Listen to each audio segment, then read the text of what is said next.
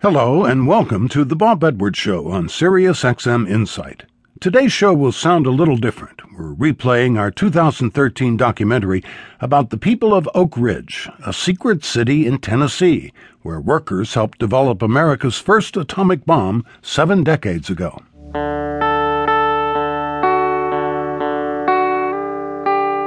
In October of 1939, President Roosevelt received a letter from Albert Einstein emphasizing his concern that the Nazis might be developing an atomic bomb.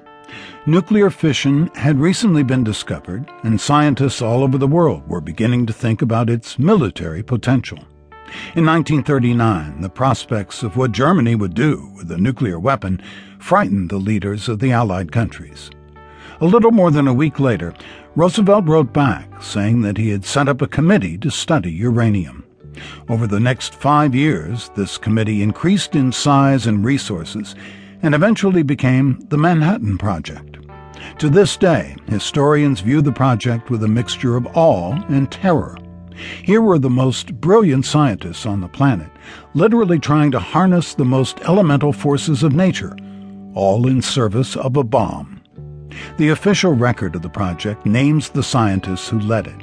It lists the number of Japanese civilians who died in Hiroshima and Nagasaki.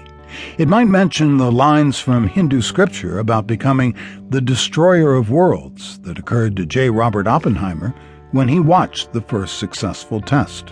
When I saw the pictures of the devastation, it really did make me feel bad. I, but at the time, we thought was the only thing to do was to drop the bomb.